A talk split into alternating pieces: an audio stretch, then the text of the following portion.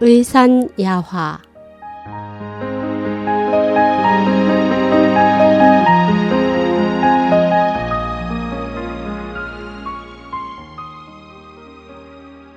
거식증 중 글 서웅님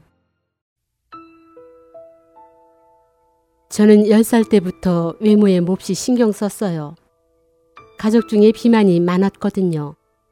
우리는 동유럽 출신이라 체중이 보통 90kg가 넘습니다. 우리 어머니는 늘 여자는 뚱뚱하면 안 된다 하셨죠. 옷도 한 치수 작은 것을 사주셨어요.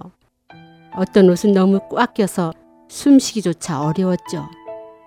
어머니께서 다른 아이들을 가리키며 쟤 좀 봐라. 날씬하고 귀엽지 않니? 라고 말씀하시면 제게는 넌 정말 안 되겠구나. 어쩌면 그렇게 뚱뚱할 수 있니? 라는 말씀으로 들렸어요. 저는 늘 날씬해지려고 생각했고, 그러다 보니 음식을 보면 구역질이나 먹기만 하면 토하는 것이었습니다. 그래도 저는 그런 제 자신에게 감동했어요.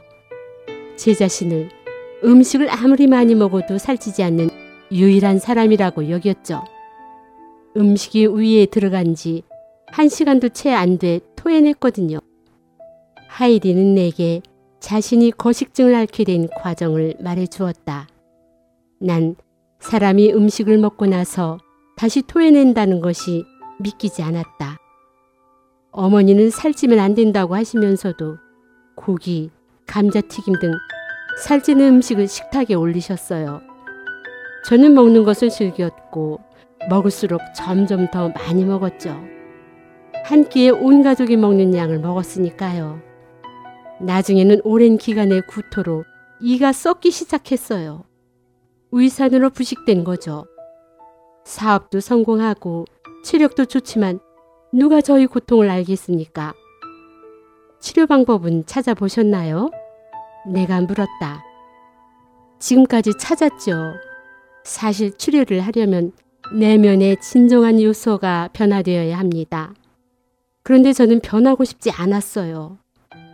저는 계속해서 다른 치료법을 쓰다 보면 다른 결과를 가져올 수 있고 결국에는 기적이 일어날 것이라 생각해 왔죠. 그러나 35년이란 시간이 지났고 저는 변하지 않았습니다. 지금도 식사를 한 다음 문을 닫아 걸고 속을 깨끗이 비워야 합니다. 그럼 제가 무엇을 도와드릴까요? 내가 물었다. 당신은 내가 술과 담배를 끊게 해주었어요. 그녀는 감격하며 말했다. 그것은 당신이 끊으려고 했기 때문입니다. 저는 단지 일반적인 치료법을 따른 것 뿐이에요. 그렇지만 거식증은 한의학 치료 범주에 속하지 않습니다. 저를 피하시는 건가요? 그녀가 말했다. 사실 나는 이런 종류의 병을 단 한 번도 치료해 본 적이 없다.